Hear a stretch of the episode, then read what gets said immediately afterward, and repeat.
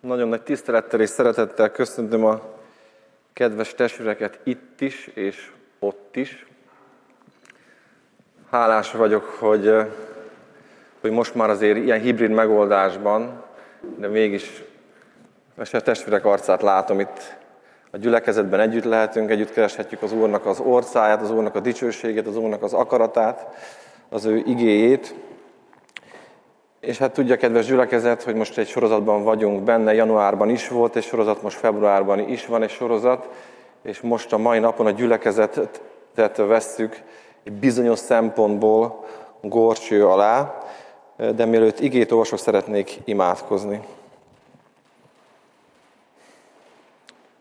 Köszönöm, drága mennyi édesatyám, hogy a Te jelenlétedben lehetünk valóban, megérinthetjük a Te palásodnak a szegélyét, hogy várhatjuk a Te szavadat, vágyhatjuk a Te szeretetedet, vágyhatjuk a Te jelenlétedet, Atyám. És köszönöm, hogy itt van a Te drága igéd, amit megnyithatunk. Drága Szentlélek, itt vagy, aki ezt meg fogod nekünk nyitni. És köszönöm, hogy el fogsz jutni a Te élő igéddel, ami élő és ható szívekig. És köszönöm, Atyám, hogy változást fogsz hozni az életünkben, megerősítesz bennünket, stabilizálsz bennünket.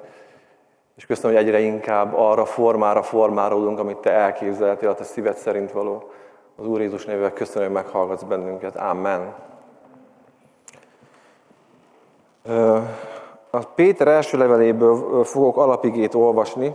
A Péter első levele 2, 1-től 10-ig. Mit csinálják most? Nyomja meg a startot? Megnyomom a startot. És hogyha látják a kedves testvérek, akkor tudják majd követni képernyőről is, vagy kivetítőről is. Bizonyos dolgok ki lesznek benne emelve, azok hangsúlyosak lesznek ma. Tehát 1 Péter 2, 1-től 10-ig. Levetvén azért minden gonoszságot, minden áldogságot, képmutatást, irigykedést és minden rágalmazást, mint most született csecsemők, az ige tiszta, hamisíthatlan teje után vágyakozatok, hogy azon növekedjetek. Mivel, hogy ízleltétek, hogy jóságos az Úr, ráruljatok ő hozzá, mint élő kőhöz, aki az emberektől ugyan megvetett, de Istennél választott és becses, ti magatok is, mint élőkövek, épüljetek föl szellemi házzá, szent papsággá, hogy szellemi áldozatokkal áldozatok, amelyek kedvesek Istennek a Jézus Krisztus által. Azért van meg az írásban, íme szegletkövet teszek Sionban, amely kiválasztott becses, és aki hisz abban, meg nem szégyenül. Nektek, akik hisztek, drága kincs, az engedetleneknek pedig kő, amelyet az építők megvetettek, szegletkővé lett és megütközés kövé és botránkozás sziklája lett, akik mivel engedetlenek, megütköztek az igében, amire rendeltettek is. Ti pedig választott nemzetség, királyi papság, szent nemzet, Isten tulajdon népe vagytok, hogy hirdessétek annak hatalmas dolgait, aki a sötétségből az ő csodálatos világosságára hívott el titeket. Akik hajdan nem voltatok nép, most pedig Isten népe vagytok, akik egykor kegyelem nélkül voltatok, most pedig kegyelmet nyertetek. Amen. Épüljetek élő kövekként, tehát élő kövek épüljetek föl lelki házzá, vagy szellemi házzá, szent papsággá. Azon gondolkoztam, amikor ezt a igerészt tanulmányoztam, hogy milyen jó dolog az, hogy az Isten igéje képes beszéd. Hogy egy-egy fontos dolgot több képpel is kifejez számunkra az ő népének. Okkal teszi, mert hogy változnak a korok és a beszélstílusok és a kifejezések, a Szent Szellem annyira bölcs, hogy évezredeket tud egy képben elmagyarázni. Hiába változik a nyelvünk, a stílusunk, a beszélőképességünk és stb. stb. Isten egy képpel, egy, az életből szerzett tapasztalati képpel egy olyan dologra mutat rá, amit a, a kisgyerektől a nagyon idős emberig fölfoghatja az ember.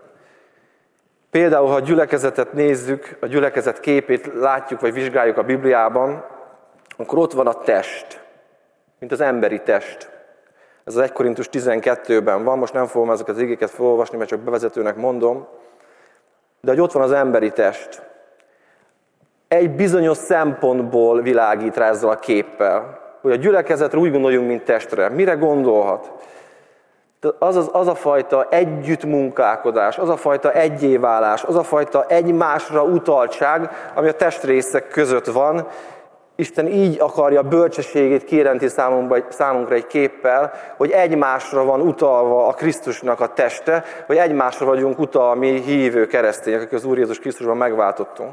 Bár különböző ajándékaink vannak, különböző adottságaink vannak, a száj nem kéz, a kéz nem láb, a hát az nem fej, de mégis egymásra utaltak vagyunk ahhoz, hogy normálisan működjünk, és haszonra működjünk, hogy élet legyen bennünk, hogy tegyünk, hogy alkossunk. Tehát érdekes, hogy egy kép a test oldaláról mennyi mindent elmagyarázhat. De használja még az Úr a hívők közösségre mondjuk a menyasszony képét. Ott pedig egyértelmű, hogy ha a menyasszony és a vőlegény kapcsolatára gondolunk, ott nagyon markánsan azt a fajta egymáshoz ragaszkodást, azt a fajta szeretett kapcsolatot veszi górcső alá, amit meg kell értsünk egy szerelmes pár kapcsolatából. Lehet, hogy a testre, mikor a testre gondolunk, és a funkcióinkat az egymás nélkülözhetetlenségéből tanulunk és asszociálunk, egy picit más oldalról, de ugyanazt a képet, ugyanazt a dolgot egy kicsit másképpel, más oldalról mutatja meg, hogy mennyire szeret bennünket a mi vőlegényünk. És hogy mennyire ragaszkodik hozzánk. És hogy mennyire hűséges hozzánk. És hogy a mennyasszony is mennyire szereti a vőlegényét. És mennyire ragaszkodik hozzá. És mennyire vele akar lenni. És mennyire vele akar lenni. Ez a második kép. Szeretet, kapcsolat, hűség van a kijelentve. Aztán valahol anyagként, anyagként, vízként jelenik meg, mint kép, amikor a gyülekezethez beszél, az jelenések könyve 3.15-ben a Laudícia gyülekezetnél, ott egy víznek a fokmérőjéről beszél, sem hideg nem vagy, sem forró nem vagy, hanem langyos vagy, ezért kiköplek a számból. Itt a Laudícia gyülekezet tehát egy vízként jeleníti meg, vízképet használ, vagy anyagot. Itt pedig a mérés történik. Hogy a gyülekezetnek a hőfokáról szeretne Isten valamit mondani. A gyülekezet hőfokáról. A hitükről, az Istenhez ragaszkodásukról, a szeretetükről, a szívük állapotáról. És mint, a, mint egy szájban megjelenő mérce, azt mondja, nem jó. Tehát bárcsak forró lenné, vagy hideg lenné, de ez nem jó nekem, nem, nem csinálsz, ez nem hasznos, nem kell. És kiköpi a szájából. Tehát a harmadik, ez egy, egy mérce, úgymond, a példák sorában, és most a negyedik példaként pedig a köveket, akiknek házzá kell épülni. Azt olvastuk az 1 Péter 2.5-ben, hogy kövekről, élő kövekről beszél, egy házról beszél, amivel az Isten népének azt mondja, az Isten, föl kell épülnie. Tehát bennünk, belőlünk, hívőkből Isten azt a képet adja elég, hogy épületet kell, épület kell, hogy kialakuljon, épület kell, kialakuljon, mert mi vagyunk az élő kövek, de mégis itt a házra fókuszál rá Isten, a házzá létre, az épületre létre, és erről fogunk ma többet beszélni. Nem elfelejtve az előző hármat sem, mert nagyon fontos, hogy a képeket nem külön-külön értelmezzük, hanem együtt is szellemmel ránézünk erre az egészre, és ez egy egész egy teljességet hoz, de ma az épületről fogunk gondolkozni, az épületnek a kijelentésébe fogunk mélyebbre menni. Van ezeknek a képeknek egy speciális üzenete, vagy, vagy lényege. Egy lényegeleme minden képnek van. Azt mondja, hogy az utolsó, amit mondtam, vagy igen, a Péterre, szegletkő, ami épül a ház. Szegletkő, alap, ami épül a ház. Aztán azt láttuk, hogy száj, ami megméri azt, hogy ez hideg vagy meleg. Aztán azt láttuk, hogy a menyasszony, aki értelmezhetetlen vőlegény nélkül. Vagy test, amely holtest fej nélkül. Minden kép tartalmaz egy lényegi részt, és erről lesz, ez lesz ma a fő üzenet, hogy semmi nem működik értelmetlen, értelmezhetetlen, halott. Ha nincs ott az a rész, akit úgy hívnak Jézus Krisztus. Ha nincs ott az Istennek az élete. Ha nincs ott az Atyának a jelenléte. Ha nincs ott a Szent Szellemnek a jelenléte. Akkor minden értelmezhetetlen. Tudunk beszélni mennyasszonyról, ha nincs vőlegénye? Vagy testről, ha nincs feje? Vagy hőfokról, amit nincs, aki megmérje? Nem tudunk. És olyan jó, hogyha mikor elkezdünk a gyülekezetünkről, a gyülekezetünkről, az egymás közösségünkről, egymás, igen, a közösségünkről gondolkozni, és tanulmányozni, akkor az első dolog az legyen, hogy az egészről úgy tudunk gondolkozni, úgy tudunk beszélgetni, hogy az alap az, amiről igazából gondolkoznunk kell. A lényegi rész az, amiről gondolkoznunk kell. Mert minden azon áll fönt. Beszélhetünk a, a testnek a tagjairól, meg a, a, a lábról, meg a kézről, meg a menyasszonyról, ha, nincs, ha nem él. Ha nincs lényege. Ez evidensnek tűnhet, amit most mondtam, de, de néhez át kell gondolni. Tehát ma az egységben való felépülés, a házzáépülés lesz a, a, a, a, a, a téma. Bevezetőnek még odaírtam magamra azt, hogy amikor a saját otthonunkra gondolunk, vagy a házunkra gondolunk, és arra gondolunk, hogy olyan jó lenne, ha építene nekünk Dósakarcs egy házat, vagy megjönne a csok, a fiataloknak tudnának venni egy lakást, vagy az egyik ember eladja a házát és szeretne venni egy másikat, mindig mi van a szemünk előtt mikor a házunkra gondolunk. Hogy ez egy olyan épület legyen, ami mondjuk nem egy istáló, vagy nem egy raktár, hanem azt a funkciót töltse be, ami az én házam. Ahol majd be tudom vezetni a kedvesemet, hogy íme ez a házunk, ez az életterünk, itt fogunk élni. Vagy ebbe a házba én vendégeket hívhatok, mert ez az én házam. Vagy mikor egy fáradt napom van, vagy utazásom van, alig várom, hogy hazaérjek, mert az az én házam, ahol pihenhetek, ahol töltődhetek, ahol kialudhatom magam, ahol tisztálkodhatok, ahol ehetek, mert az az én házam, az az én váram, szoktuk mondani. Van-e valaki olyan köztünk, aki azt mondja, hogy nem szeretek hazamenni, nem szeretek pihenni, nem szeretek biztonságban lenni, nem szeretek otthon lenni a szeretteimmel? Tudják, az annak van ilyen, aki nyomorúságban él, akinek nincs tető a feje fölött, vagy az ablakban nincs üveg, vagy nincs kifizetve a számla és nincs, nincs fűtés, vagy háborúság van otthon. De ha az bármelyik embertől megkérdezik a testvérek, hogy, hogy miért, vagy hogy jó-e az, hogy ő nem szeret hazajárni, az mind nyomorúságban lesz.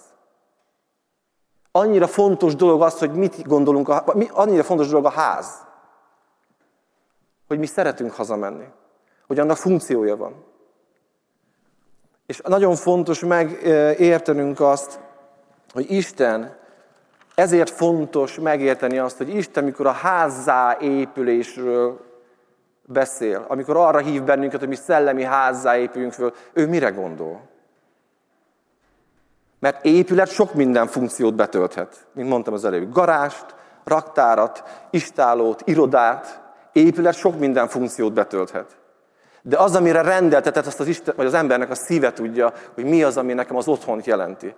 Ezért fontos dolog, hogy Istentől megértsük, megtudjuk, hogy az ő szíve szerint, ő szíve szerint az ő gondolata szerint mit, le, mit jelent a lelki házzáépülés. Mert sok esetben tapasztalatból tudom, nem biztos, hogy minden időszakban, minden élethelyzetünkben, minden ö, embernél, hívő embernél ugyanazt jelenti a szellemi házzáépülés, amit, amire Isten gondol, mikor azt mondja, hogy szellemi házzáépülünk. Tehát ez fontos dolog, hogy utána járjunk, hogy mit jelent a szellemi házzáépülés.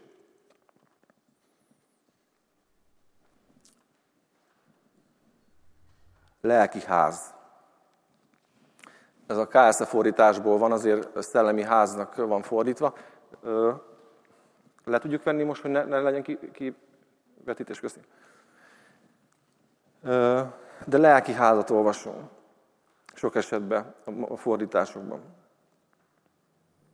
És akkor elgondolkozunk, hogy vagy lehet, hogy könnyebben hozunk egy, nem is biztos, hogy mi keresztények, de a világ mindenképpen, hogy mi az a lelki ház.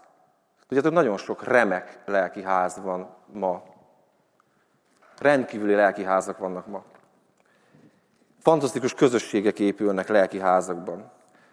Van közös érdeklődési pontjuk, van közös céljuk, vágynak közösségi élményre, kikapcsolódnak, azon a helyen energizálódnak, örömforrásuk ott van, ismeretet vagy tudást szereznek vagy vesznek át. Életrendezési megoldásokat tanulnak meg.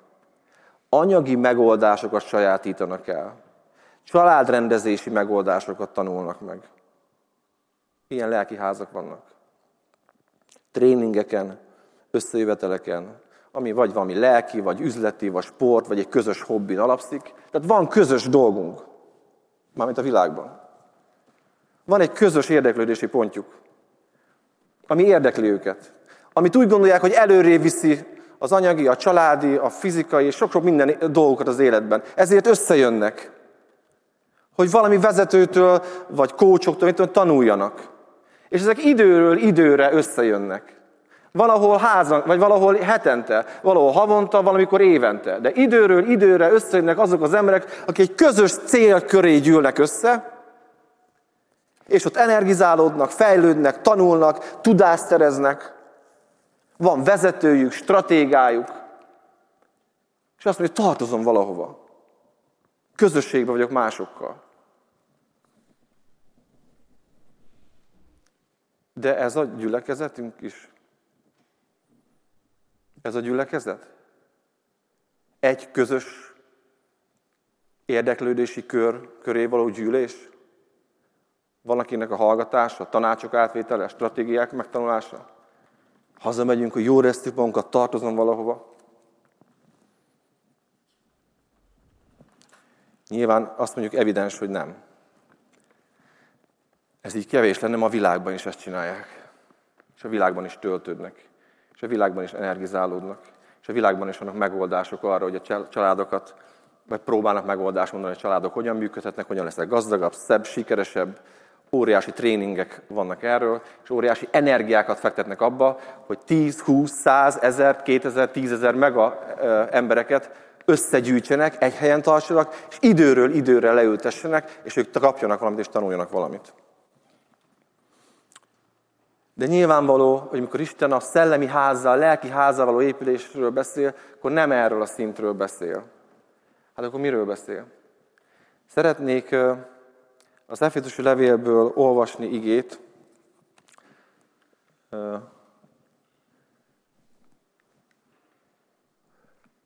és ebből egy pár fontos dolgot kiemelni, amiben a gondolkodásunkat megfrissíthetjük, vagy akinek ezen jár, vagy így gondolkozik, így lát, stabilizálódik, és megértjük, hogy mennyire dicsőséges dolog, mennyivel több az, hogy mi Isten népe, valaki köré gyűlhetünk.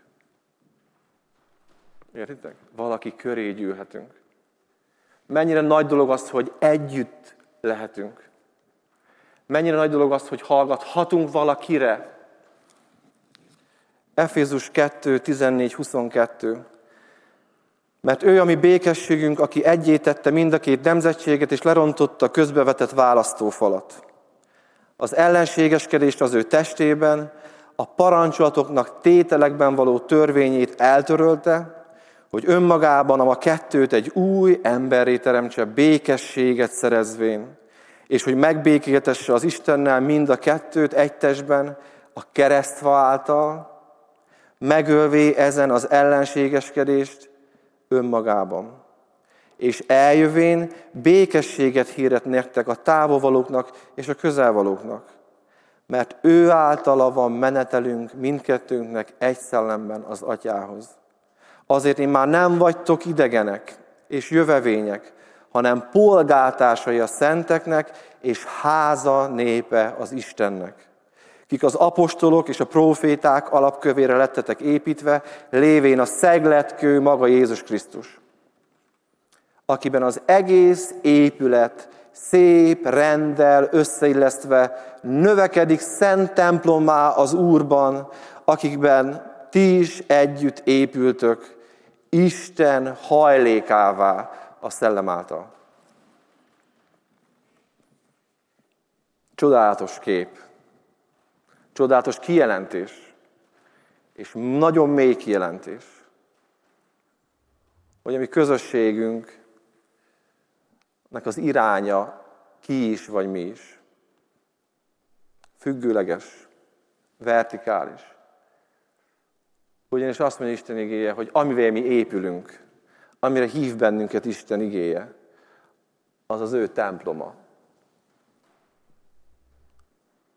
Az ő személyének a temploma. Most nem a kőről beszélek, nem a házról, a fizikai házról beszélek, hanem arról beszélek, hogy Isten azt üzeni, hogy Isten az ő dicsőségével, jelenlétével, erejével, vigasztalásával, szeretetével, valóságával, nem a hírével, nem a tanaival, nem róla szóló énekekkel, hanem az ő valóságával. Meg akar jelenni a hívők között, a gyülekezetekben. Le akar szállni az ő szelleme által oda, ahol keresik őt, ahol dicsérik őt, ahol imádják őt, ahol imádkoznak hozzá, ahol vágynak rá, ahol kíváncsiak rá, ahol akarják őt, ahol úrrá tették őt, ahol megváltottak vannak, ahol kegyelemre szorultak vannak, ahol szomjasak vannak, ott megnyílik a menny, és ez a vákum kinyílik, és Isten maga, az ő jelenléte, dicsősége, valósága megjelenik, és arra vár, hogy mi ennek egy templomot, egy házat alkossunk, amit ő áld, amit ő for, for, ö, fejleszt, amit ő épít. A világban való összejövetelek mind horizontális, vízszintes. Valakitől tanulunk valamit, valamiről mondanak valamit, és figyelünk egymásra, és átvesszük. De az Isten, ez teljesen más, mint az Isten igé összegyülekezésről beszél, lelki házról beszél, szellemi házról beszél. Itt őróla szól minden, az ő meghívása, az ő jelenléte, az ő valósága. Mondhatnánk, hogy hát igen, ez így volt az Ószövetségben, ugyanis tudjuk, hogy a mózesi sátor erről szólt. Ott volt a tábor közepén a Mózes sátra, köré gyűltek a 12 törzs, és az volt a látás, az volt a kijelentés, az volt a, az ő előrehaladásuk, az ő erejük, az ő mindenük, hogy Isten jelenléte ott van a tábor közepén, és amikor Isten indít, akkor indulok. Amikor Isten szól, akkor meghallgatom. Amikor kérdésem van, akkor Istentől megkérdezem. És minden, ami történik, ami erővel jár, ami valóságos, ami kimozdít, ami működik, azt mindent Isten jelenléte művel azon a helyen. Ez volt a Mózesi sátor. És Mózes föladta erre az életét, és kereste őt, és kapcsolatban volt vele, és áldás szállt a népre, áldás szállt a népre, és vezetés volt rajtuk. Az más dolog, hogy ebben a vezetésben is hibáztak, és volt egy kis 40 éves keringés, bolyongás. De nem volt vége itt ennek a kijelentésnek. Nézzük a Dávidi sátrat. Saul és az előtte levő időszakban elkerült a Fridláda, és az Isten tiszteleti rendszer visszaalakult egy vallásos, olykor bálványimádó életmóddá, de Dávid érezte a szellemében, a szívében, nem azért, mert erre tanították őt, hanem meg az Isten félelméből, a kijelentésből érezte a szellemében, az nincs jól. Az nincs jól, mi vallásosak vagyunk. Ez nincs jól, ahogy Saul csinálja, hogy önmagát bálványozza, és akkor ér vallásos életet, amikor pont belefér neki, amikor nem fér be az időbe, akkor meg már csinálja a saját dolga szerint. Ez nincs jól. És Dávidnak ott volt a szív, hogy sátat akarok az Úrnak, vissza akarom hozni az ő jelenlétét. De nem csak formálisan, nem csak egy asztal tekintetében, hanem a szívem szerint mert keresni akarom őt, mert minden harcba úgy akarok elindulni, hogy ő küldjön ki, vagy ő állítson meg. Minden bűnömet vele akarom rendezni. Minden erőforrásom te vagy, Uram. És énekel erről Dávid, és dicséri az Urat Dávid, és magasztalja az Urat Dávid, mert nem tud más csinálni, mert ott van a szívében, hogy ha Isten jelenléte itt van köztünk, már pedig Isten jelenléte itt van köztünk, akkor az én szívemből hála, imádság, közbenjárás fakad föl, és mindig keresem az ő orcáját, mindig keresem az ő jelenlétét, mindig keresem az ő dicsőségét, és várom az ő dicsőségét. Ez oda Dávidnak a sátra. Az erő, azt mondja mindig Dávid, te vagy az erőforrásom, te vagy a vigasztalásom, te állítasz újra föl, te fogod az ellenségeimet megverni. Egy függőjelet Dávid Istennek a jelenlétének. Függőjelet. Tudta, hogy ez, ha valami működik, ha valami ö, ö, Istenhez méltó élet, az az, hogy függök tőle, hogy úrrá teszem őt, hogy meghívom, folyamatosan úrrá teszem, és hívom az életem minden pontjába őt. Nem vallási sorok el, nem jár le az idő, nem magam akarom csinálni, hanem Uram, a Te jelenléted, a Te dicsőséged méltó arra, hogy dicsérjünk, dicsérjünk, imádjunk, és Te meg fogsz bennünket áldani, és Te vezetni fogsz bennünket, és Te győzelemre fogsz bennünket vinni, mert itt vagy köztünk. Függő lett Istennek a jelenlétének. Vertikális. Vertikális. És hát, hogy azt mondják a testvérek, hogy Hát igen, ez is Ószövetség.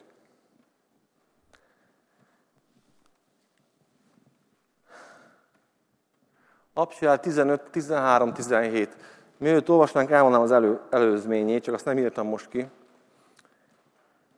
Megtörténik a, az Úr Jézusnak a keresztáldozata, föltámad, megjelenik, kiadja, megjelenik sokaknak, a tanítványainak, elmondja, hogy el fog menni, a mennybe fog menni, de itt a földön ők legyenek tanítványok, keressék az Úrnak az akaratát, el fog jönni a vigasztaló, el fog jönni a Szent Szellem, be fogja őket tölteni, menjenek el, ahova menjenek el, és hogy olyan dolgokat fognak majd látni, tapasztalni, amit eddig nem tapasztaltak, nem éltek át, de hogy Isten a szellem által köztük lesz, és, és ígéretekkel fölvillanyozva elindulnak a tanítványok. És elindulnak a misszió utakra. Elmegy Péter is a misszió útjára, meg elmegy Pál is a misszió útjára, és azt látják, hogy az emberek, hol prédikálják a Krisztust. Az apostolok prédikálják a Krisztus, szól az evangélium, hogy a bűneitekre van, meg, van bocsánat. Szól az evangélium, hogy Isten köztetek akar élni. Szól az evangélium, hogy be akar, Isten szelleme be akarja tölteni az életeteket, és örök élettel akar megajándékozni. És meg akar benneteket gyógyítani, és helyre akar benneteket állítani. Azt látják, hogy ahol hittel reagálnak erre a hívásra, hogy Isten jelen van, hogy Isten bűnbocsátó Isten, hogy Isten egy áldó Isten, hogy Isten egy mindent felforgató Isten, hogy Isten üdvösséget kínált mindenkinek, nem csak Izraelnek, mindenkinek, ahol fogják ezt a kijelentést hittel, azt látják, hogy Isten jelenléte elkezd megjelenni. Az emberek újjászületnek, megváltoznak, kegyelmi ajándékokat kapnak, tele vannak örömmel, életerővel, meggyógyulnak, imádják az Istent. A pogányok is. És mennek vissza az apostolok Jeruzsálembe, hogy a gyerekek, Istennek olyan jelenléte van a pogányok között, ami rajtunk van. Isten kiöntötte a szellemét a pogányoknál. Nyelveken szólnak, gyógyulnak, imádkoznak, keresik az Istent. Helyreállnak. Hát nem lehet így. Gyerekek. Hát a törvényen mi van? És Jakab nagyon bölcsen mond egy ilyet. Ahogy ők elhallgattak, Jakab szólalt meg. Férfiak, testvéreim, mondta, hallgassatok rám. Simon előadta, hogy hogyan irányította Isten tekintetét először arra, hogy a nemzetek közül népet szerezzen nevének. Ezzel összhangban vannak a proféták beszédei, hogy megvan írva, ezek után visszatérek, majd felépítem Dávid leomlott sátorát. Felépítem, és magasba emelem annak omladékait hogy a többi ember megkeresse az Urat. Az összes nemzetek, melyek felett az én nevemet segítségű hívják. Ezt mondja Jakab, Isten szellemére figyelve bölcsen, amikor azt látja, hogy a Dávid sátra kezd újra fölépülni az új szövetségben. Az Isten jelenléte újra ott van. És az Isten népének újra az ő jelenléte köré kell fűződnie kerülnie. Újra az az időszak jön el, amikor Isten annyira közel jön az emberekhez. Amikor Isten lelke olyan közel jön az emberekhez a megváltás által, a bűnbocsánat által, a kegyelem által, hogy az Isten népe, az emberek kereshetik az ő orcáját, és Isten megjelenik, és ott van. És munkálkodik, és cselekszik, és valóságos jelenléte, valóságosan ott van az ő dicsősége, az őt keresők között. Azt mondja Jakab, hogy hát erről beszélt Ámosz. Egyébként az Ámos könyvében van a 9.11-ben, ha valaki meg szeretné keresni. Ámosz 9.11-ben profétálja ezt. Az Isten jelenlétében való lét nem korlátozott már. Az Isten jelenlétében való lét, ami ajándékunk testvérek. Ez az ajándékunk. Ez a megtiszteltetésért bennünket. Ennyire meg vagyunk áldva Istentől. Gondolja a hetedre, a bukásaidra, a szívedre. Ha volt benne gyűlölködés, vagy ellentét, vagy viszálykodás, vagy irítség, vagy paráznaság, vagy haragudtál, vagy kiabáltál, vagy nem tudom, mit csináltál. Ilyenek vagyunk, mert emberek vagyunk. De Jézus Krisztusnak a váltsága, a megváltása, ami minket ajándékból megigazított, létrehozta azt a csodát, hogy köztünk Isten jelenléte, Isten dicsősége, Isten szava működhet erővel és hatalommal. Ezért rász föl bennünket az ige arra, ugye nem fogunk visszacsúszni arra, hogy horizontálisan akarjuk egymást fölépíteni, és az Isten tiszteleti alkalmainkat, és a házi közösségeinket, és a családrendezésünket. Ugye nem megtanult dolgokba szeretnénk összerakni a növekedést, hanem Isten jelenlétéből, Isten áldásából, Isten vezetéséből. Hogyan lehetséges ez? Zsuzsa már a gyerekpercekben rámutatott egy nagyon fontos dologra. Hogy mi ez a ház, vagy mi ez a hajlék, ami erre alkalmas? Ahol Isten jelenléte, Isten dicsőség, Isten tanítása tényleg valóságosan erővel és hatalommal, szeretettel, vigasztalással, kinek kinek mire szükség van de ott van és működik. Milyen ház alkalmas erre? Milyen hívő közösség alkalmas erre? Azt mondja a 20-21. vers, az előbb 20-21, kik az apostolok és proféták alapkövére lettetek építve, lévén a szegletkő maga Jézus Krisztus, akikben az egész épület szép rendel összeillesztve, szép rendel összeillesztve növekedik szent templommá az Úrban.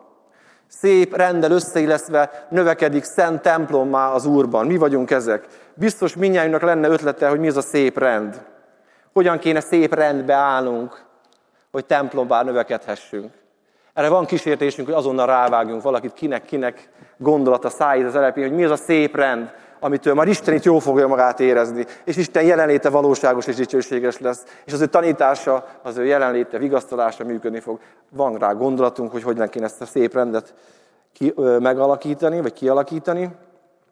De azt mondja, hogy aki Krisztuson és az apostoli profétai tanításokon állnak, azaz Krisztuson és az apostolok profétai tanításokon állnak, azaz megváltásban élnek kegyelemből élnek. Közhelyes, nem? Kegyelemből élnek. Kegyelemből élnek.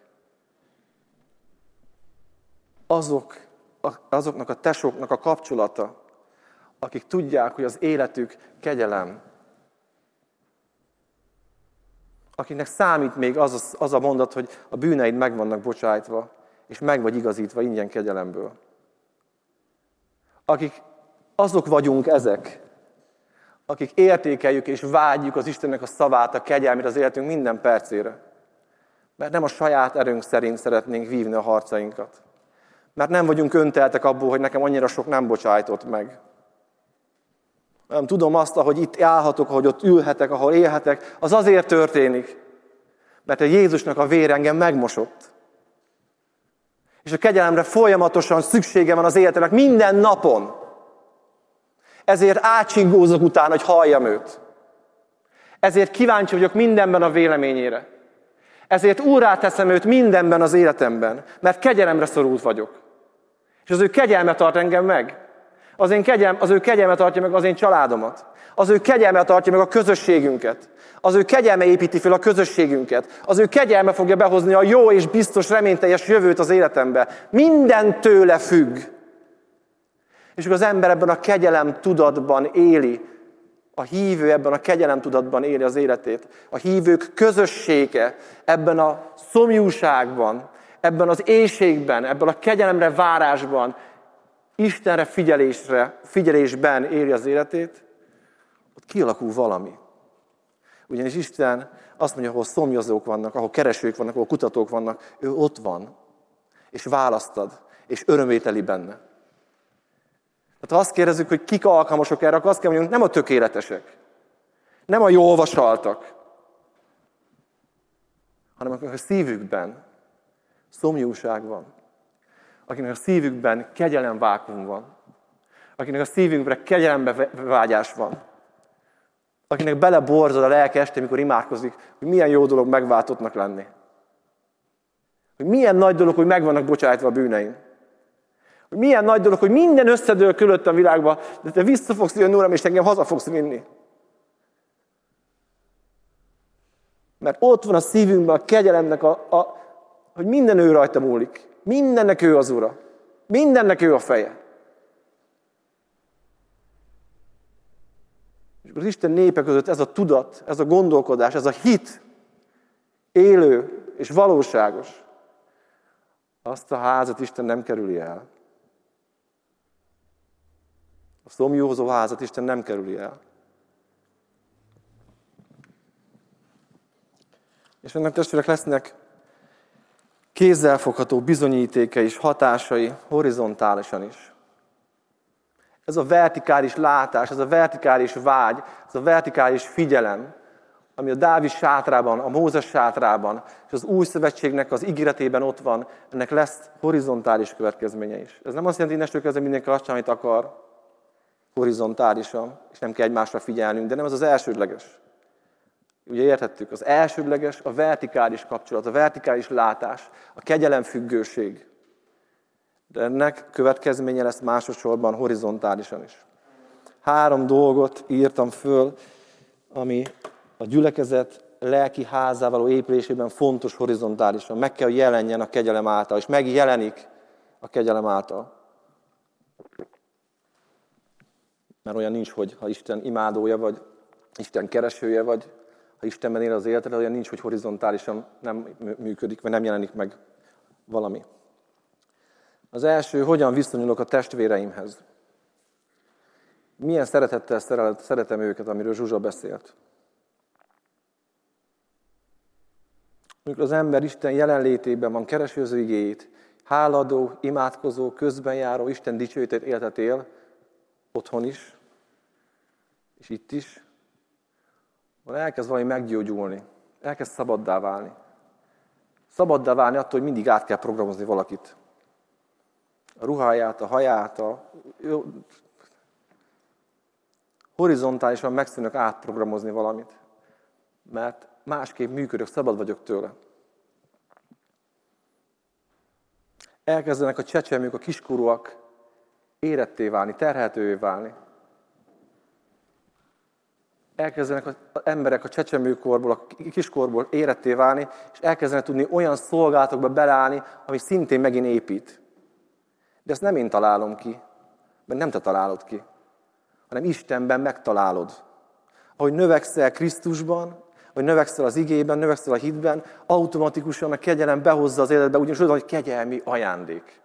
Nem kitalált ajándék, nem rábízott ajándék, hanem maga a kegyelem hoz be ajándékot, ami által érettebbek elkezdenek terhet hordozni a többiekért. Megint egy automatikus építkezés horizontálisan. Összefogó, imádkozó, dicsőítő lehetek. Nem kerülöm a másikat. Nem kötözködök vele. Nem fenntartásaim vannak a másikkal a kegyelem által, hanem pont, hogy megvan puhulva a szívem, és keresem az ő közösségét. Vele akarok imádkozni. Vele akarok házi csoportban lenni. Nem én szervezem meg. Nyilván fontos, hogy ki hova, meg ebben van emberi rész is. De a szívem kész rá. A szívem kész rá, hogy veled imádkozzak, hogy közben járjunk, hogy dicsőítsünk, hogy keressük az Úrnak az igéjét. Hármasával, négyesével, huszasával, százasával. Mindenek megvan a saját rendje. Értitek, hogy az első az, hogy mennyire fontos az, hogy a kegyelem, ha átjár a szívünket, elkezd automatikusan az egymás közti kapcsolat helyreállni. Ez fontos dolog. Miért fontos dolog ez egyébként? Miért fontos dolog az, hogy én hogyan nézek rád vagy rád? Miért fontos dolog az, hogy szeretek-e veled őszintén imádkozni? Vagy szeretek veled őszintén találkozni? Vagy hogy egyébként, mikor bejövök, áldást mondok rád, mi örülök, ha látlak. Miért fontos dolog ez? Mert azt mondja Isten, hogy oda küld áldást az Úr, ahol egységben vannak az atyafiak. Gondoljatok bele arra az összeférhetetlen dologra. Szent templomba akarunk nőni, ahol Istennek a szentsége, világossága, tisztasága, szeretete jelen van. Mi meg nem szeretjük egymást. Abszurdum. Ezért Isten igéje arra hív bennünket horizontálisan, hogy erősödjön meg a szívünk a kegyelemben. Formálódjon át a szívünk a kegyelemben. Amennyi nekünk megbocsátatott, amennyi ö, ö, dolgunkat Isten a vér által elfedezve tovább sikott ezen a héten, gondolj a másik emberre is. Legyen benned kegyelem, amikor a közösséget épít, vagy a közösségre gondolsz. Tehát az első, hogyan viszonyunk egymáshoz. Második a kegyelem által. Mit és hogyan teszek és munkálkodom. Hogyan építkezem. Milyen stratéga vagyok. Én építkezem, én munkálkodom, én hozom az dolgokat a, a, a templom vállásra, a szellemi házzá válásra, én fűrészelem, hogy Isten ereje, Isten bölcsessége, Isten vezetése ott van a vele való közösség miatt az értemben, és Isten munkatárs vagyok maximum, hogy valami fölépüljön. Óriási dolog van a kettő között, de nagyon súnyi tud lenni. Mert amint az a vertikális kapcsolat nincs meg, akkor az építkezésem, a stratégiáimba azonnal belelóg az a kép, hogy én így akarom, és én így szeretném. Tehát van horizontálisan dolgunk, de mindezt a kegyelem által szeretjük egymást, elfogjuk egymást, kegyelmet adunk egymásnak. Amit behozunk, azt Isten kegyelme által hozom be, az ő látása szerint hozom be, hogy épüljön az a ház. És a harmadik, amit még fölírtam, bár nagyon sok van, te hívő keresztény ember, aki a Vesény utcához tartozol, vagy bármilyen gyülekezethez tartozol, aki nézed az, ezt, a, hallgatod ezt a tanítást. Milyen atmoszférát hozol be a gyülekezetbe te? Mit hozol be?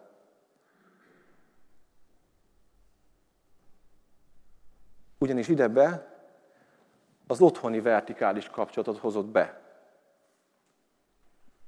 Az otthoni ima életedet, az, otthoni, az otthon, amit a kegyelemmel át van várva a szív, a bűrendezésedet, az ide behozod. És mint élő kő, aki a másikhoz tapadsz, vagy amiből épülni kéne, a te atmoszférád is benne van ebben az egészben. Építesz, vagy rést hadsz? Ez a kérdés. Mi, aki szellemi házat építünk, mit hozunk be egyenként? A kegyelem által átformált és megerősödött szívünket hozzuk be? A, aki azt szerint rendezi a bűneit, azt szerint gondolkozik, azt szerint lát, azt szerint imádkozik. De valami olyat hozol be a te lényegedben, életeddel, ami nem építő. Érdemes elgondolkozni rajta. Mekkora felelőssége van abban, hogy mit hozunk be. Ugyanis, amit én behozok ide, vagy te behozol ide, abban a közösségének lesz egy ereje. Annak a közösségnek az ereje hatványozódik akkor, ha te meg, te meg, te meg, te meg én kegyelemmel átadott szívvel jövünk be. És innen is elviszünk valamit. Ez egy ilyen láncreakció. Ha úgy jövünk be, ha bár elbuktunk, ha bár nehéz időszakunk van, szomorú időszakunk van, problémás időszakunk van, terhelt időszakunk van, de úgy jövünk be ide, hogy Uram, kíváncsi vagyok rád. Keresni akarlak téged. Szeretni az én testvéreimet, és keresni téged. Előtted bűnt rendezni. A te szavadat meghallani. Téged dicsérni, neked hálát adni, előtted közbejárni. Ha ezzel a szívvel jövök be, akkor ez az atmoszféra, amit terem, a sok kicsi atmoszféra miatt, most bocsánat, hogy ilyen szavakat használok, következménye lesz annak, hogy hogyan mész el. Érthető? Bonyolultan fogalmaztam. Ahogy bejövünk, nem tökéletesen, kegyelemmel átadott szívvel, Isten kereső szívvel, ha így jövünk, ezt a templomot építjük, erősödve megyünk ki az utcákra, és az otthoni templomjaink, a munkahelyeken, az iskolákban, és stb. stb. világítanak el Isten népének, az isteni templomból átvett erő alapján tud kimenni is. Magyarul nem csodálkozhatunk azon, ha olyan atmoszférával jön be a gyülekezetbe, ami nem építő, hogy nem tud a gyülekezetünk épülni arra, hogy még erősebben menjünk ki. Ez egy láncreakció. Ugyanis mindegyikre szüksége van Istennek, mindnyájunkra.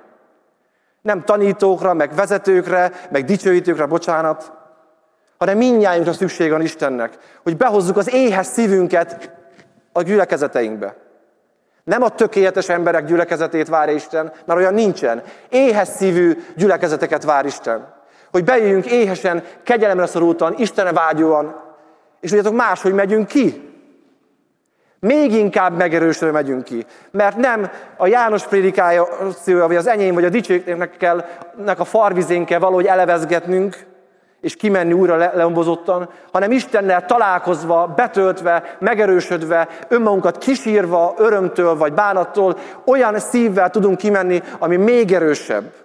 Mert ez a közösségünk. Mert a közösségünk őszinte. Nem képmutató. Nem horizontális. Nem egy emberre figyelő, vagy egy dicsőítésvezető, hanem Istenre figyelő. Őszintén szomjazó, őszintén beismerő. Uram, nem vagyok jól. Nem vagyok, Uram, jól. És nem maszkokba járkálunk. Nem utálkozva járkálunk a padok között. Nem rágjuk kezünket, hogy miért mellém ült ez itt.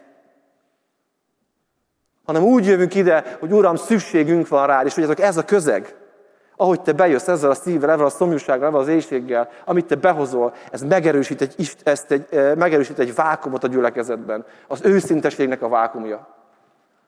Az a vákum, hogy kegyelemre szólult vákum, tudjátok, megnyitja a mennyet. Az, hogy te bejössz, és én bejövök, és itt ülünk, az megnyitja a mennyet. És teljesen másképpen megyünk haza. Milyen jó lenne úgy Isten tiszteleti alkalmakra járni, gyülekezetbe járni, hogy teljesen másképp megyünk haza. Tudjátok, ez, bocsánat, hogy ezt mondom, nem csak rajtunk múlik, vagy nem csak az igehirdetőkön múlik, hanem azt, amit építünk, azt a várat, azt a házat, azt a templomot, amit építünk, amiben Isten örömételi és jól érzi magát. Összefoglalva, van még egy pár percem. Összefoglalva, a szellemi ház automatikusan épül. A szellemi ház Istennek a temploma. Istennek a hajléka vagyunk. Isten jelenlétének és Isten dicsőségének a hajléka vagyunk mi itt. Ezekben a recsegő padokban, meg ezen a szószéken, itt van Istennek a jelenléte. Az Istennek a szelleme. Hogy vigasztaljon, hogy tanítson, hogy áldjon, hogy kiküldjön, hogy fölépítsen. És tudjátok, annál valóságosabb lesz, annál kézzelfoghatóbb lesz, annál erőteljesebb lesz, minél inkább komolyan veszük azt, hogy mennyire szomjúhozó, vákum, kegyelemre emberekként kell erre a helyre érkeznünk, akik egy dologra vágynak igazán. Őre. Akik egy dologra kíváncsiak igazán. Őre. Akik egy dolgot tartanak fontosnak az életükben, ahol erőforrás, vezetést vagy áldást kaphatnak. Ő az el fog, meg fognak változni a dolgok, és föl fog épülni automatikusan a ház. Mert elkezdjük egymást szeretni, tisztelni, és elkezd épülni, és Isten hajlékával leszünk. Testvérek, tudjátok, Isten hajlékával, én kimondani is dicsőséges. Isten hajlékával lenni. Az Isten szelleme itt van és munkálkodik. És azt mondja, ahol olvastuk az, az igében, és jönnek az emberek és megtérnek hogy a többi ember megkeresse az Urat, az összes nemzet. És ahol ott van Isten jelenléte, nem tudjuk, hogyan érkeznek a meghívók, valószínűleg nem Facebookon, meg Instán csak, de egyszerűen jönnek be az emberek, és jönnek az emberek megtérni, és meggyógyulni, és újjászületni. És Isten népe erősödik. Mert van valami tűz, ami mellett meg akarnak melegedni az emberek. Csodálatos dolog. Röviden három dolgot szeretnék mondani arról, amik ezt megakadályozhatják rendszer szinten. Ez a három dolog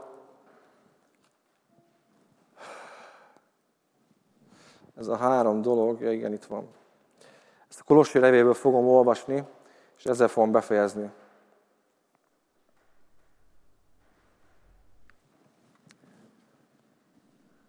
Kolossi 2, 8, 10 az első kör.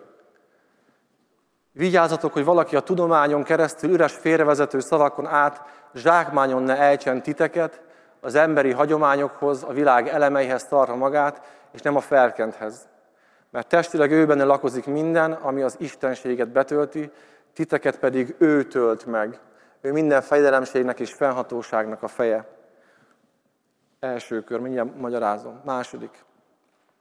Senki meg ne ítéljen tehát titeket evés, ivás, ünnep, vagy újhold, vagy szombatok dolgában, melyek csak árnyékai a következő dolgoknak, de a valóság a Krisztusban van. És a harmadik, Alázatoskodással vagy angyalok tiszteletével tetszelegve meg ne foszton titeket a pályadító senki, aki látomások után indul, aki ok nélkül felfogotlát tesz, a testtől vezetett értelem, ki nem kapaszkodik bele erősen a főbe, noha az egész test belőle kapja a növekedését. Három, a Kolossi levélben három figyelmeztetés van egymás után fűzve, nagyon bölcsen, csodálom Pálnak azt az Istenre hangolt vezetést, hogy egymás után három ilyen pontot elemez, vagy három ilyen pontot villant ki az igében, mikor arról gondolkozunk, hogy mitől szűkülhet le horizontálissá egy gyülekezet, mitől, mi, mi azok a fékek, amik nem engedik, hogy szellemi házzá, vertikálissá növekedjen egy gyülekezet. Az első, ezt én úgy foglaltam magamnak össze, hogy az a fajta tudományos, elméleti, szellemtelen bölcselkedések, beszédek, látások, ami, a, ami egy korszellem által támogatott bölcselkedés. Stratégikusság. Ma ezt ilyen cégszintű tapasztalatokra ö, ö, ö, figyelmeztetném a, a kedves testvéreket. Amikor így földi szinten, elméleti szinten, kigondolás szinten a világnak a bölcsessége, a világnak a tudománya, a, a, a, azok, az a fajta stratégiálás alakul ki, ami egy világi gondolkozás, egy világi stratégia. Így szoktuk meg, így csinálják, azt így építik föl, ez így működik jól. Tehát egy ilyen stratégikus, világi építkezés. Tudományon áll, de mégis szellemtelen. A másik, itt azt írtam, vagy azt értettem meg, arra, arra figyelmeztetett az Úr, amikor a vallásosságnak, az ítélkezésnek, a törvénykezésnek van egy ereje arra, hogy a társaságot összerázza valahogy. Tehát ez már nem az a fajta stratégikus, bölcselkedő, világi megoldó kulcsokhoz folyamodó összeállító szerkezet. Itt inkább a vallásnak, a törvénykezésnek az ereje. Ami azt mondja, ez szabad, ez nem szabad, ez jó, ez nem jó, ez lehet, ez nem lehet. Ha így csinál, akkor majd jó lesz. A vallásnak, az ítél, a törvénykezésnek egy megjelenése. A harmadik, az a fajta üres, saját belül, belül zajlódó, érzelmeken alapuló, partalan, istentelen, rajongó gondolkodásmód, ami ezt Isten csinálta, ezt Isten mondta, de igazából csak benne az emberben zajlik le. Most nagyon szűken fogalmaztam, és nagyon ö, pár szóval csak, de most azt akarom, hogy testvérek, értsétek meg. Ez a három, ez a három stratégia, ami, ami mindig horizontálisra akarja visszaszűkíteni az Isten népét, ez időről időre és gyülekezetről gyülekezetre föltűnik bennünk. Ezt nem úgy kell gondolni, hogy Kolosséban ez a három dolog feltűnt, és az próbálta visszahúzni a gyülekezetet az élő templomból. Az az a korokon átívelő, egy folyamatosan korokon megjelenő, és bennünk megjelenő, és gyülekezetekben megjelenő, nem csak a Kolossi gyülekezet megjelenő stratégiák. Mert úgymond rólunk szól. Ezt mi meg tudjuk csinálni. És lehet, hogy amikor a, az elméleti dolgokról beszéltünk, ott így van fogalmazva, hogy ott még egy másfajta bő, emberi bölcselkedés által próbálták az istenes dolgokat kialakítani. Ezekben a stratégiában nem volt Isten kihagyva. Így nem úgy volt, hogy a gyülekezetbe bejött egy nagyokos, és Isten kihagyta a számításból. Itt mindig valahogy Isten benne van a képbe hogy Isten úgy így akarja, meg úgy akarja, de a fő áramlat az mégis az emberi agy, az emberi gondolkozás, a világi stratégiák, a világi megoldások, a tréningek által összeszedett tudomány, a munkahelyen összeszedett tudomány, a céginformáció, ha most áthozom 2022-21-re, de működő. És nagyon érdekes az Isten bölcsessége, hogy mindig válaszol ezekre a kihívásokra. Figyeljétek, mit mondanak az elméleti megoldásokhoz. Titeket pedig ő tölt meg. Most hagyok egy kis csendet. Amikor elméletileg világi rendszerekbe gondolkozunk valaminek az építésére, hoz rá Isten egy választ. Ez fordítás alapján van. Más úgy, hogy egy a teljesség. Másiknál mit mond Isten? Amikor jön a vallásosság, az ítélkezés, ha majd én összerakom, tartsd be ezt, csináld meg azt, így csináld, úgy csináld, nehogy már így csináld. Árnyékai csak a következő dolgoknak, de a valóság Krisztusban van.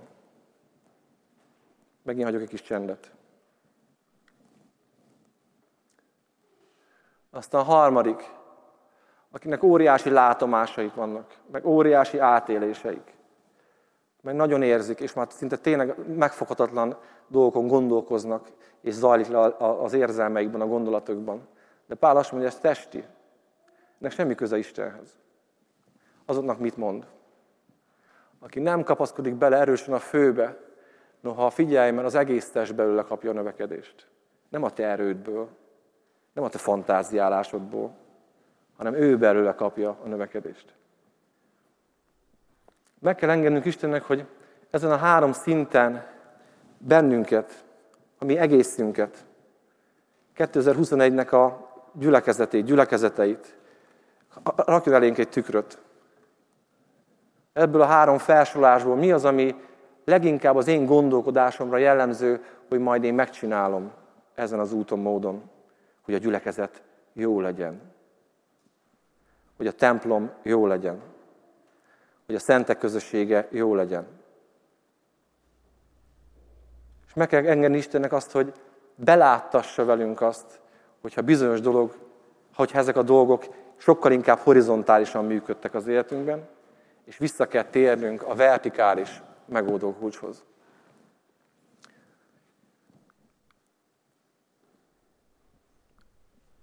Ezzel az igével szeretném bezárni. Azért, hogy ismerté legyen most a mennybei fejedelemségek és hatalmasságok előtt a gyülekezet által az Istennek sokféle bölcsessége. Kedves testvérek, Istennek egy különös bölcsessége van a Veselényi utcai gyülekezeten. És sok más gyülekezeten is. Istennek egy különös ajándéka van kibontakozóban a gyülekezetünkben. És sok más gyülekezetben is. És ez a gyülekezet, bár mi szemmel úgy látjuk, hogy az arról szól, hogy mi itt ülünk, és figyelünk, és hallgatunk, és földi.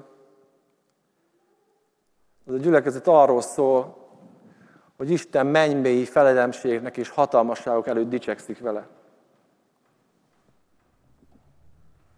Amikor ott ül Isten a trónon, azt mondja, hogy ők a megváltottjaim. Látjátok, ez a Vesény utcai gyülekezet. Látjátok a bölcsességet, amit ott elrejtettem? Látjátok azt a rengeteg ajándékot, amit ott kiosztottam? Látjátok azt a hatásfokot, azt a forróságot, amit ott felforrósítottam? Látjátok a megterőknek tizeit, huszait, százait? És dicsérik, magasztalják az Istent azért, mert Isten népe megerősödve ott van a Földön. És álmélkodnak azon, hogy Isten húsvér emberekből ilyet alkotott, ilyen szent templomot, ahol Isten jelen lehet. Gondoljatok testvérek bele azt a gyülekezetet, ahol, amik, amelyik megjelenik ezek előtt a mennybei fejedelemségek és hatalmasságok előtt, Isten előtt dicsekedve. Annak milyen hatása van, milyen hatalma van a Földön? Ez engem olyan izgalomba hoz. Milyen nagy dolog Isten munkatársának lenni. Milyen nagy dolog a gyülekezetbe tartozni. Milyen nagy dolog az, hogy mi gyülekezet vagyunk, Isten népe vagyunk.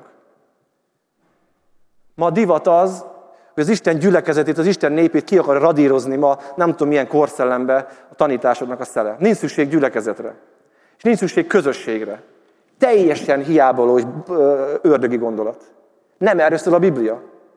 A Biblia erről szól, hogy Isten dicsekedni akar a gyülekezetével, mert ott sokféle bölcsessége el van rejtve és ki van formálódva.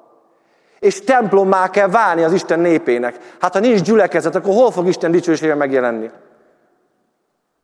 Abszurdum. Istennek népe, vágyjátok a közösséget a testvereitekkel. Vágyjátok az Istennel való közösséget elsősorban. És hiszem azt, hogy olyan dolgokat fogunk egymásban, Istenben, Krisztusban meglátni, ami, ami dicsekedésre méltó. Ezért fogok most imádkozni.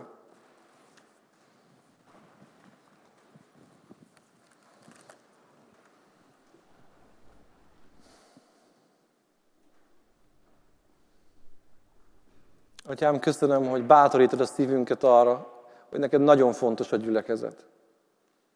Hogy neked nagyon fontos a mi közösségünk. Atyám, köszönöm, hogy bátorítasz bennünket arra, hogy te jelenléteddel, dicsőségeddel, te itt akarsz lenni közöttünk, valóságosan. Atyám, köszönöm, hogy bátorítasz bennünket arra, hogy ez nem lejárt lemez, hanem ezt így tervezted el. És köszönöm, Atyám, azt, hogy itt vagy közöttünk a szellemed által. És köszönöm, Atyám, a gyülekezetünknek a múltját, a jelenét és a jövőjét. Köszönöm, hogy népet készítesz itt, Uram, magadnak. Népet, aki a te templomod. És köszönöm ennek a templomnak minden áldását, minden hatalmát, minden erejét, minden vákumját. Köszönöm, Uram, a megtérőknek a sokaságát, az új életeket. Úr Jézus, dicsérünk és magasztalunk téged. Úr Jézus, erről a helyről szálljon föl mindig magasztalás, háladás és dicséret, közbenjárás a te trónod elé. Uram, arra vágyom és arra vágyunk, hogy te legyél itt a meghatározott vezető, a meghatározó vezető. Szent Szellem, arra várunk, hogy te vezess bennünket, hogy te áldj meg bennünket, hogy te járját, te járját a szívünket a megváltottságban, a megigazítottságban, hogy kegyelemmel teljes szívünk legyen, hogy ezáltal tudjuk egymást szeretni, hordozni, áldani. Uram, köszönöm, hogy megtanítasz bennünket arra, hogy megszűnjenek a vitatkozások, az irítségek, a rágalmazások, hogy valóban szeretetben élhessünk. Köszönöm, hogy tanítottál bennünket ma is erről, és figyelmeztettél bennünket. Köszönöm a dicsőségét, Uram, hogy az mi, a, mi a te templomaid lehetünk az Úr Jézus nevében. Amen.